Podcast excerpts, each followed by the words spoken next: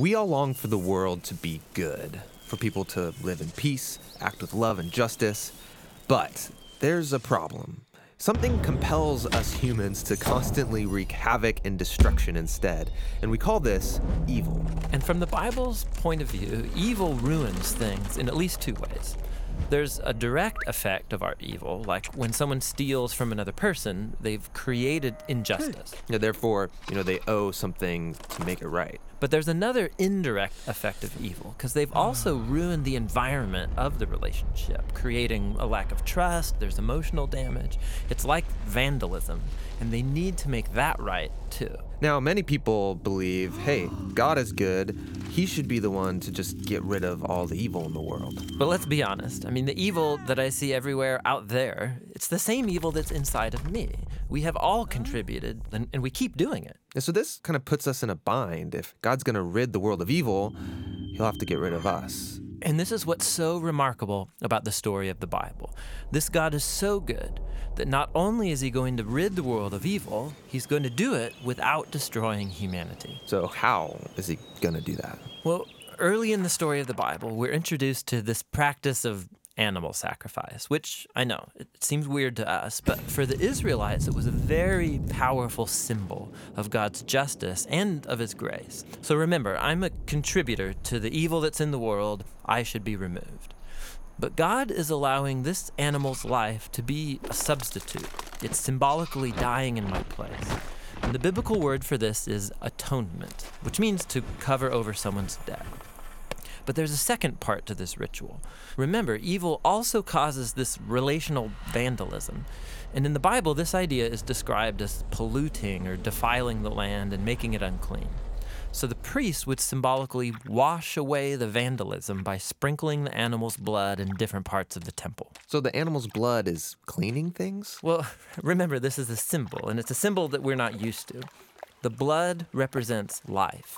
And the sprinkling of the blood is this representation of how God is cleaning away these indirect consequences of evil in their community. In the Bible, this process is called purification. And so the temple and the land now become a clean space where God and his people can live together in peace. So this ritual makes things right between Israel and God. And more than that, the Israelites experience God's love and his grace through these symbols. And by being forgiven, ideally, this would compel them to become people of love and grace too. Right, that's the ideal, but it wasn't always happening. Right. So the prophet Isaiah, for example, he talks a lot about this. He opens his book by saying that the continual sacrifices of the Israelites had become meaningless because they were also allowing great evil in their midst, ignoring the poor and the oppressed. Even the Israelite kings were distorting justice.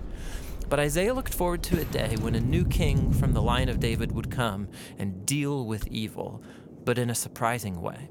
The king would become a servant and not just serve, but also suffer and die for the evil committed by his own people. And his life would be offered as a sacrifice. And this is the promise Jesus believed he was fulfilling. He's the King of Israel, suffering and dying on the cross. In fact, Jesus himself used Isaiah's words when he said that he came to serve and give his life as a ransom for many. And that word ransom refers to a sacrifice of atonement. And so, all over the New Testament, we hear about how Jesus' death was an atoning sacrifice for us. It covered the debt that humans owe God for contributing to all of the evil and death in his world. But the New Testament authors also talk about Jesus' death as providing purification. And so we hear about Jesus' blood as a symbol of his life, having this ability to wash away the vandalism that evil has caused in us and around us, so we can now live at peace with God. So that's the meaning behind Jesus' death. But there's more to the story. Yeah, the New Testament makes this powerful claim that Jesus' death was not final. He rose from the dead. And so he's the sacrifice who broke the power of death and evil, which means that he lives on to offer his life to anyone who will accept it. He is the perfect sacrifice to which all the previous sacrifices were pointing all along. So, because of Jesus, the early Christians stopped participating in the ritual of animal sacrifice. But they were given new rituals. There are two that Jesus taught his followers to perform. The first is called baptism. Just as Jesus died, so going into the water becomes this personal connection you now have to his death.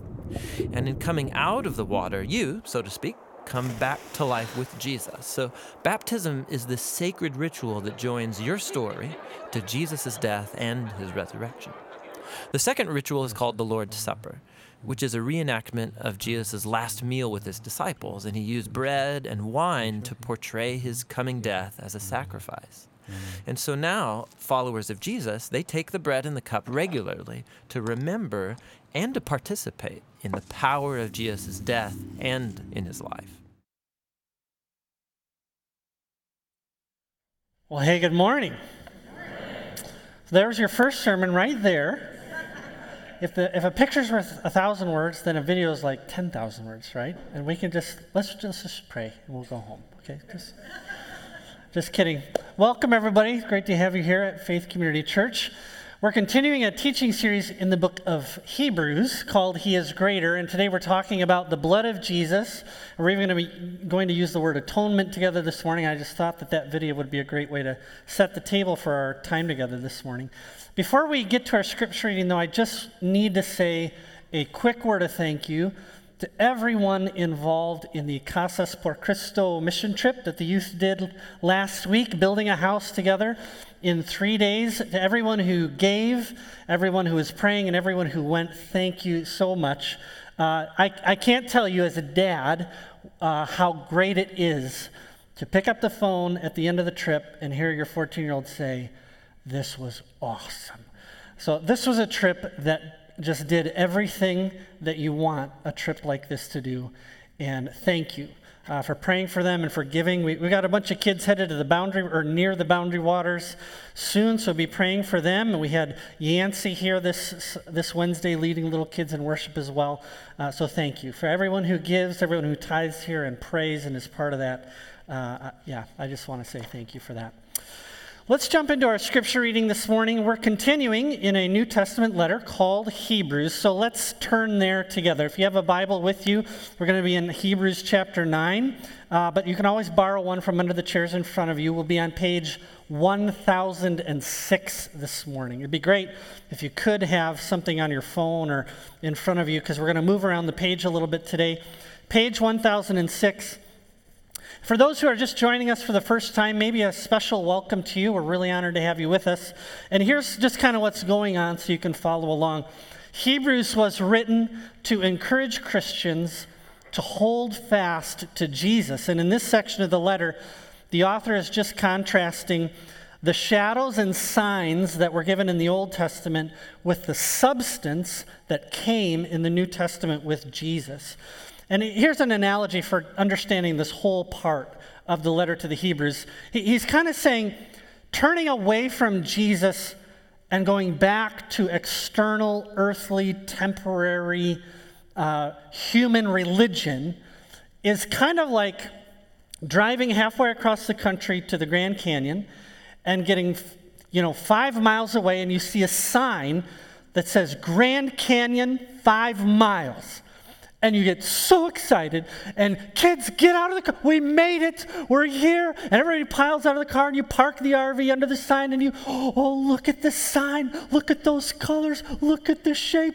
Kids isn't this amazing? Meanwhile just over the next rise is like the real thing that you are completely missing out on. That's what's going on in this section of Hebrews. And in chapter 9, verse 11, where we're going to start, He's been talking about the tabernacle, and he says this, verse 11. He says, But when Christ appeared as a high priest of the good things that have come, then through the greater and more perfect tent, not made with hands, that is, not of this creation, he entered once for all into the holy places, not by means of the blood of goats and calves, but by means of his own blood, thus securing an eternal redemption. For if the blood of goats and bulls and the sprinkling of defiled persons with the ashes of a heifer sanctify for the purification of the flesh, how much more will the blood of Christ, who through the eternal Spirit offered himself without blemish to God, purify our conscience from dead works to serve the living God? Therefore, he is the mediator of a new covenant, so that those who are called may receive the promised eternal inheritance, since a death has occurred that redeems them from the transgressions committed under the first covenant. For where a will is involved, the death of the one who made it must be established. For a will only takes effect at death, since it is not in force as long as the one who made it is alive. Therefore, not even the first covenant was inaugurated without blood. For when every commandment of the law had been declared by Moses to all the people, he took the blood of calves and goats with water and scarlet wool and hyssop, and sprinkled both the book itself and all the people, saying, This is the blood of the covenant. This is, yeah, this is the blood of the covenant that God commanded for you. And in the same way, he sprinkled with the blood both the tent and all the vessels used in worship. Indeed, under the law, almost everything is purified with blood. And without the shedding of blood, there is no forgiveness of sins. I want you to keep your finger there, and I just I want to read a little from Matthew chapter 26 as well. This is Matthew 26, verse 26. It says, Now as they were eating, Jesus took bread and after blessing it, broke it and gave it to the disciples and said, Take, eat, this is my body. And he took a cup, and when he had given thanks, he gave it to them, saying, Drink it, all of you, for this is my blood of the covenant, which is poured out for many for the forgiveness of sins. I tell you, I will not drink of this fruit of the vine until the day when I drink it new with you in my Father's kingdom. This is the word of the Lord. Thanks be to God. There's an old hymn whose opening lines go like this. It's a pretty famous hymn. I grew up singing this. Maybe some of you did as well. But the opening lines go like this There is a fountain filled with blood drawn from Emmanuel's veins, and sinners plunged beneath that flood lose all their guilty stains. It's a quite famous hymn, also a rather gruesome mental image if you slow down to think about what you're singing. Uh, but let's do that right now. We're going to do a group mental exercise together. Is everyone ready? Is your brain on? All right. Well, 10 of you. This, uh, this imagery, there's there's a fountain. Okay, so far so good, right? Filled with blood, drawn from Jesus' veins and sinners plunged beneath that flood lose all their guilty stains. That imagery comes from the scriptures, like the one we kind of heard about in the video there just a minute ago, where blood was sprinkled on altars and walls and utensils and the Ark of the Covenant and on the people. And it comes from scriptures like Hebrews chapter 9, which we just read. Blood was mentioned 10 times in 11 verses in our scripture reading today. So, the blood of Jesus is the theme of what we read together today. And all of that kind of came together to inspire this hymn, this image of a fountain overflowing with the blood of Jesus. And sinners are exhorted to be plunged into it to wash away their stain. Here's kind of an interesting story about that hymn. The author is, was an English poet by the name of William Cowper. He wrote it around 1770, somewhere around there. Cowper did not grow up in a Christian home. He grew up in a religious home, but reached adulthood not really knowing anything about what we're talking about here today. And all of his adult life, starting when he was 21, uh, Cowper dealt with debilitating bouts of depression. Uh, he would spend days sometimes unable to get himself out of bed he would sit and stare out of the window without eating, without bathing, without taking care of himself. He made several attempts to take his own life, and he was just in and out of work and, and all kinds of things. Well, when he was 32, Cowper was committed to an insane asylum, St. Albans uh, Insane Asylum, where the doctor, in the providence of God, the doctor who cared for the patients there, was a really warm, godly Christian man who began speaking to William Cowper about the love of Jesus. And uh, Cowper just was unable to believe that. He'd wrestled his whole life with a sense of worthlessness and, and meaninglessness. And he just could not bring himself to believe that God would love him or care about him. Uh, one day, about six months after uh, he entered the asylum, he found a Bible sitting on a bench outside, and he began reading it. And it was as he was reading about the blood of Jesus that suddenly everything he'd been hearing made sense to him. And it transformed his life. So you can see maybe why that poet would give you a hymn about a fountain filled with the blood of Jesus that washes away our stains. There are two things that have to become real to every heart if you're going to really grow up in love and knowing Jesus. One is the holiness and the majesty and the power and the fear of God. And the other is his love and patience and grace. And if, you, if you're missing either one of those from your life, your, your spiritual life is going to experience some serious malformation. And we'll talk more about that in a minute. But the blood of Jesus, reflecting on the blood of Jesus, like we're going to do now, is a key to understanding those two things. So let's just take a look at our scripture reading today. I want to begin in verse 15, and we're really going to spend most of our time in verse 15. Verse 15 assigns to Jesus yet another title that comes from the Old Testament. Okay, so he's been, he's been given so many titles in Hebrews. Here's another one. It says uh, that he is the mediator of a new covenant. The mediator of a new covenant. There are, you know, some of the titles given to Jesus priest, mediator, intercessor. These are all in Hebrews, and they're all really closely related because all three of those the priest, the mediator, the intercessor stand between people and God in some sense, but they all do it in a slightly different way.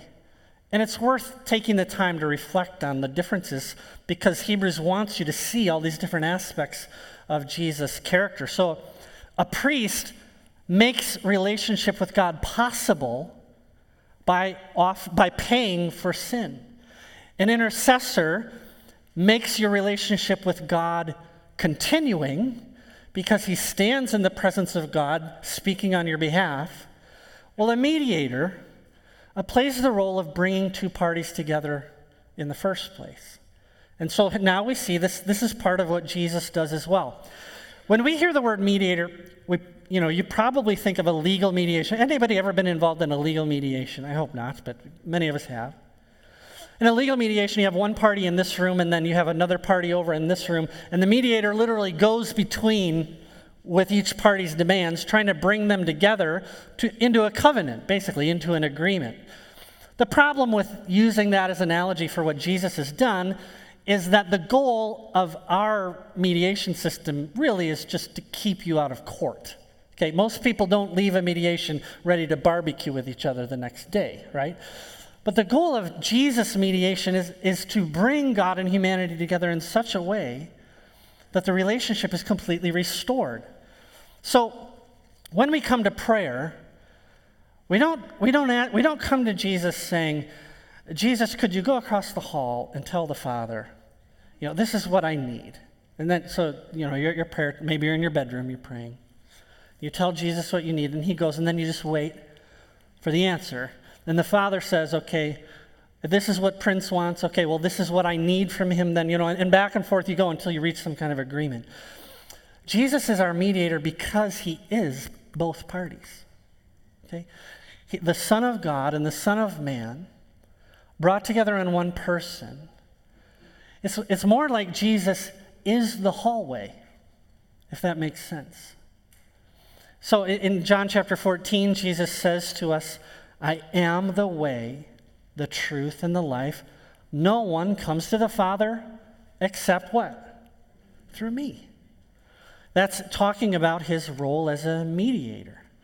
So it's appropriate to go back and reread verses 11 through 14 in light of this role, where we see Jesus entering the very presence of God, verse 12, into the holy places not with the blood of goats and calves, but by means of his own blood.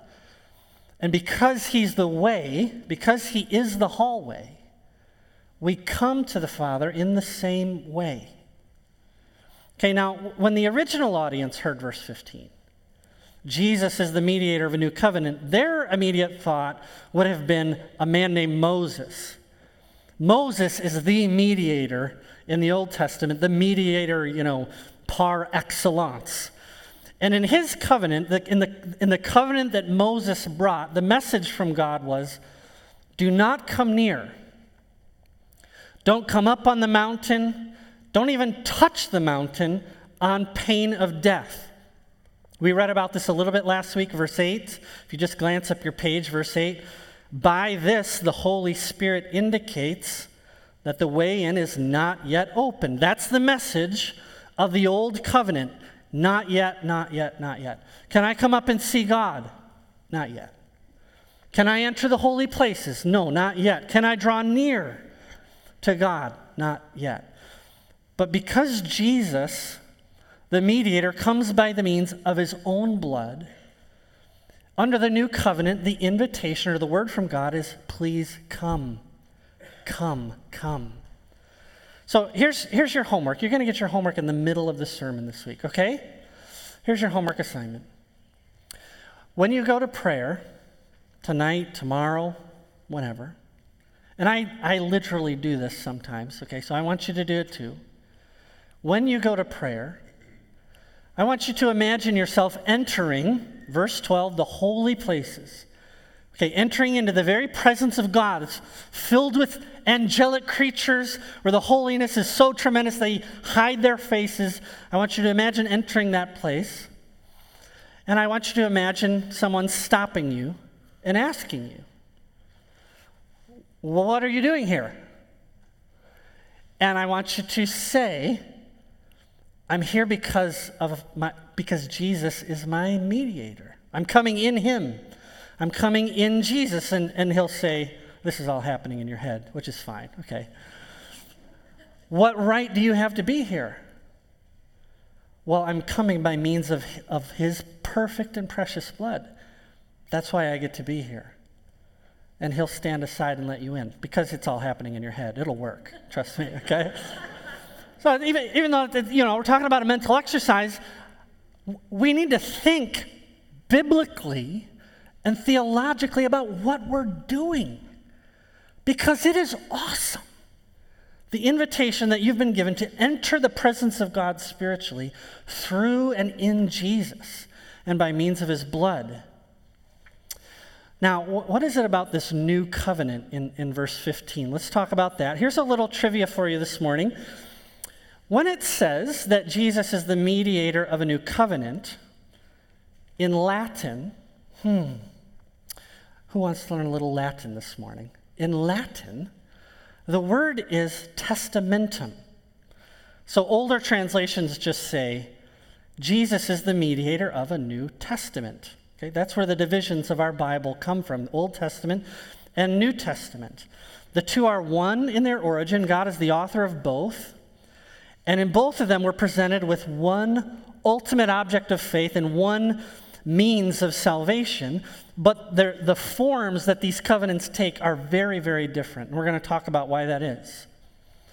Hebrews just goes out of its way again and again and again to draw attention to how completely unearthly the new covenant is. Uh, so it's constantly drawing attention to the temporary, ineffective, fading, human, fleshly earthliness of religion. And then on the other hand, the eternal, completely effective, final, indestructive, heavenly reality that Jesus has brought. And, the, and part of the contrast is that uh, in, the, in one of these covenants, there really is a lot to do. I don't know if you've thought about that before. How many, how many of you have read Exodus 17 through 30 recently? None of you. That's right, because it's so exhausting. How many of you have read Leviticus recently and really enjoyed the experience? No one. No one ever read Leviticus and thought, well, that really, that is just, wow, I'm loving this experience. No, because it is exhausting. Just reading about everything that had to be done is exhausting. There's a tabernacle to build, and clothes that had to be sewn, and animals to be kept, and spotless lambs to be bred, and sacrifices offered, and festivals to be observed, and so and so. In the gospel, there's just the one thing, and that is the blood of Jesus. There's just this one thing to rest in and trust in and hope in the blood of Jesus.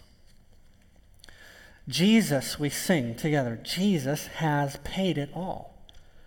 No one ever sang that about a bull or a goat or another mediator.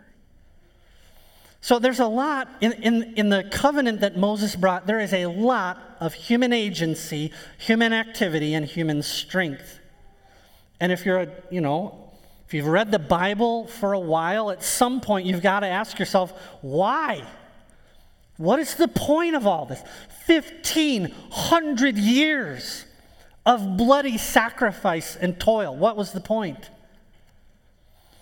The point is to leave no doubt about your utter inability to make yourself right in your own strength. The point is to leave no doubt in your mind. You need a Savior. The Apostle Paul in, in Galatians said that, that the Old Covenant was a teacher. Its job was to bring you to Jesus, understanding that you cannot fix your relationship with God on your own. And the, the book of Galatians also says, we still don't totally get that, okay, but the lesson is over. Okay? The, the story is moving on, the gospel is powerfully moving ahead into all the nations, but for anyone still wondering, okay, anyone wondering if there's some other way to the Father, if there isn't something about earthly, fleshly religion that can get the job done, two thirds of your Bible are here to tell you no, it cannot. There is nothing that can address the human heart issue except the blood of Jesus. William Cowper is an example. Even though he wasn't a Christian, lived with this tremendous sense of unworthiness and burden that all of humanity feels at some level. And the, the purpose of the Old Testament is to help you understand. You're not, gonna, you're not going to be in the relationship with the Father the way you want to apart from the blood of Jesus. In our reading today, the author's been making this argument from lesser to greater. If you look at verse 13, he says, If the blood of goats and bulls and the sprinkling of defiled persons with the ashes of a heifer are enough to sanctify for the purification of the flesh, meaning the outside of you, okay? If the, if the blood of goats and bulls could make you clean on the outside, well, then how much more will the blood of Jesus, who through the eternal Spirit offered himself without blemish, wash you on the inside? We talked about this last week. It's for that reason that he's the mediator, verse 15. He's the mediator of a new covenant, so that those who are called may receive the eternal or the promised eternal inheritance. So it, it just goes on to make this contrast that these deaths have taken place. Verses 16 and 17 is just saying covenants or testaments, a, a last will and testament, cannot be put in place without a death. And so that's what's happened in Jesus. And it, it, verses 18 through 22 if the old covenant required all of this blood just to make you clean on the outside, what do you think is going to be needed to make you clean on the inside? And it concludes in verse 22 without the shedding of blood, there is no forgiveness of sins. This is what Hebrews teaches again and again and again. It's what all Scripture teaches. And it only makes sense if our sin is a bigger deal than we think and, that, and God is holier than we tend to think. Without the shedding of blood, there's no forgiveness of sins.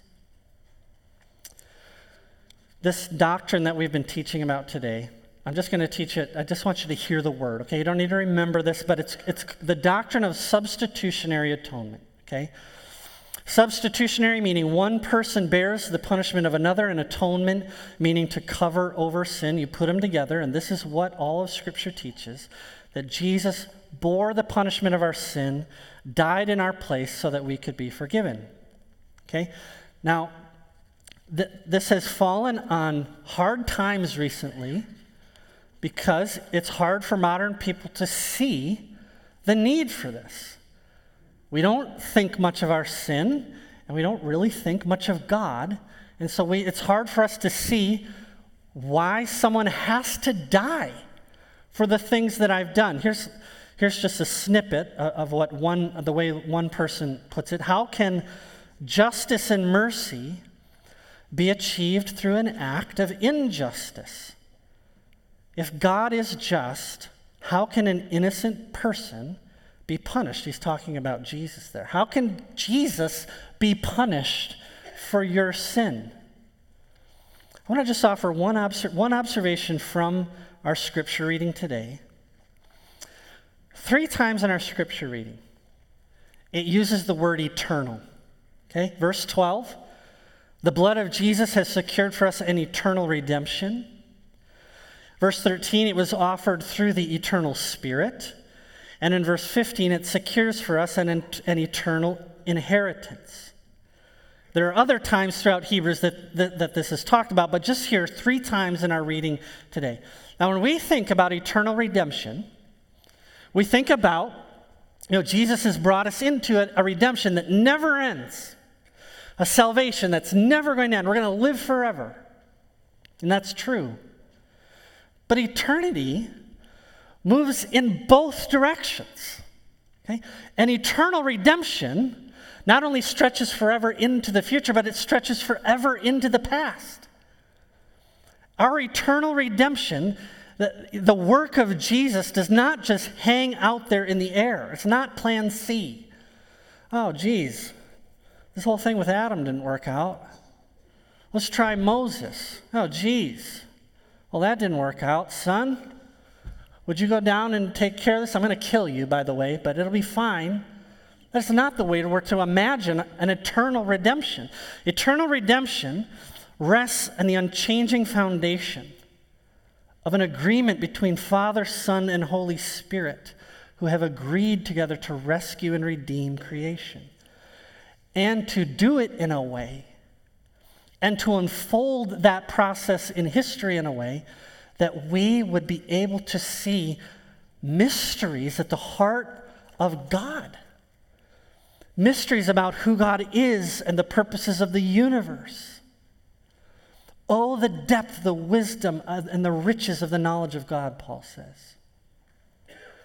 All of our hope is rooted in the counsel of an eternal God whose purpose is not just to save you but to do it in such a way that one day all of creation will see what the Son has done and close our mouths in awe and say, I had no idea. It is no use trying to pit a vindictive father against an innocent son. We, we have to see that, the, that Jesus shed his blood in love this was not forced upon him, but he went to the cross himself. He is himself the sin hating, sinner saving God. And his, his complicity in his own condemnation is one of the most glorious, life changing truths in the universe. To be reflected on and to be loved and to allow it to change us. from the beginning of Genesis all the way back to the Garden of Eden, where God covered Adam and Eve in the skins of animals, to the sacrifice of a ram instead of Isaac, to the Passover lamb of Exodus, to the firstborn sons of Egypt, to sprinkling the Ark of the Covenant. Substitution is everywhere in the Old Testament. Prepare, I mean, for thousands of years, God has been whispering to his people, My life for yours, my life for yours, my life for yours. And he has done it in love. the rest of William Cowper's story is really interesting. So he had this encounter with the living God, just reading about the blood of Jesus. And uh, he says it in a really super poetic way because he's a poet. But he says, The Sun of Righteousness broke in on my life. And then he goes on. And it changed him. He spent six more months in the asylum because he just wanted to be near this doctor. But when, th- then he left. And his pastor was a man named John Newton. John Newton, if you're familiar with his story, is the author of a hymn called Amazing Grace. Have you heard of Amazing Grace, or do you live under a rock? Okay, good. That was his pastor. And together they wrote a hymn book, you know, together. I think Cowper had 86 hymns and Newton had 130 or something like that. And the thing is that William Cowper, throughout his adult life, continued, continued to wrestle with profoundly oppressive depression. Not in the same way. Okay, but every 10 years in January, okay, so for those of you who hit the winter months and you are just, okay, you're in good company. Every 10 years, he would enter these debilitatingly dark periods of life. And John Newton would be there to minister to him. So, what changed for William Cowper became a, you know, whereas before he wasn't a follower of Jesus, it was just a struggle to believe, you know, that he was worth anything, et cetera, et cetera. In his life as a follower of Jesus, he just struggled his whole life to really rest in the blood of Jesus, to trust what he was already confessing. Do you know what, that, what that's like? There's a, a play, it's not very old, but a, a play based on actual events. What happened is that William Cowper uh, came to the end of his life around 65 years old, still wrestling with whether or not God loved him. And John Newton was with him when he died. And so in the play, you see John Newton ministering to William Cowper as he's dying, saying, You can trust in the love of God. He is for you and he's drawing you and Cowper dies in despair. And in the play, the moment after Cowper dies, John Newton looks up to heaven and says, See, Cowper, I told you so. the blood of Jesus is God's I told you so. If you are here today and you are just bored with Christianity, you need to reflect on the blood of Jesus. If you think about these things, you hear the songs, and you are yawning inwardly, spend some time this week with contemplating, reflecting on the blood of Jesus if you're here and you, like Cowper, you walk around with this burdened sense of guilt. If you find yourself struggling to really believe, how could a, how could a perfect, holy, and righteous God love me? You need to spend time contemplating the blood of Jesus this week. That's what we do when we come to communion. Every time that we come to communion, what part of what Scripture tells us to do when we come is to remember. Jesus wants you to feast on the memory of what he's done for you. And that's what we're going to do now. I, before we share uh, in this simple meal together, I want to give you time just on your own to pray and to remember what God has done for you in the blood of Jesus. If you're here today and you find yourself in either one of those camps, you're either bored and Christianity strikes you as a silly thing, or you find yourself crushed under the weight of the knowledge of a holy God. Tell him about that. Ask him to speak to you and ask him to minister to you right now. Would you just take a moment right now?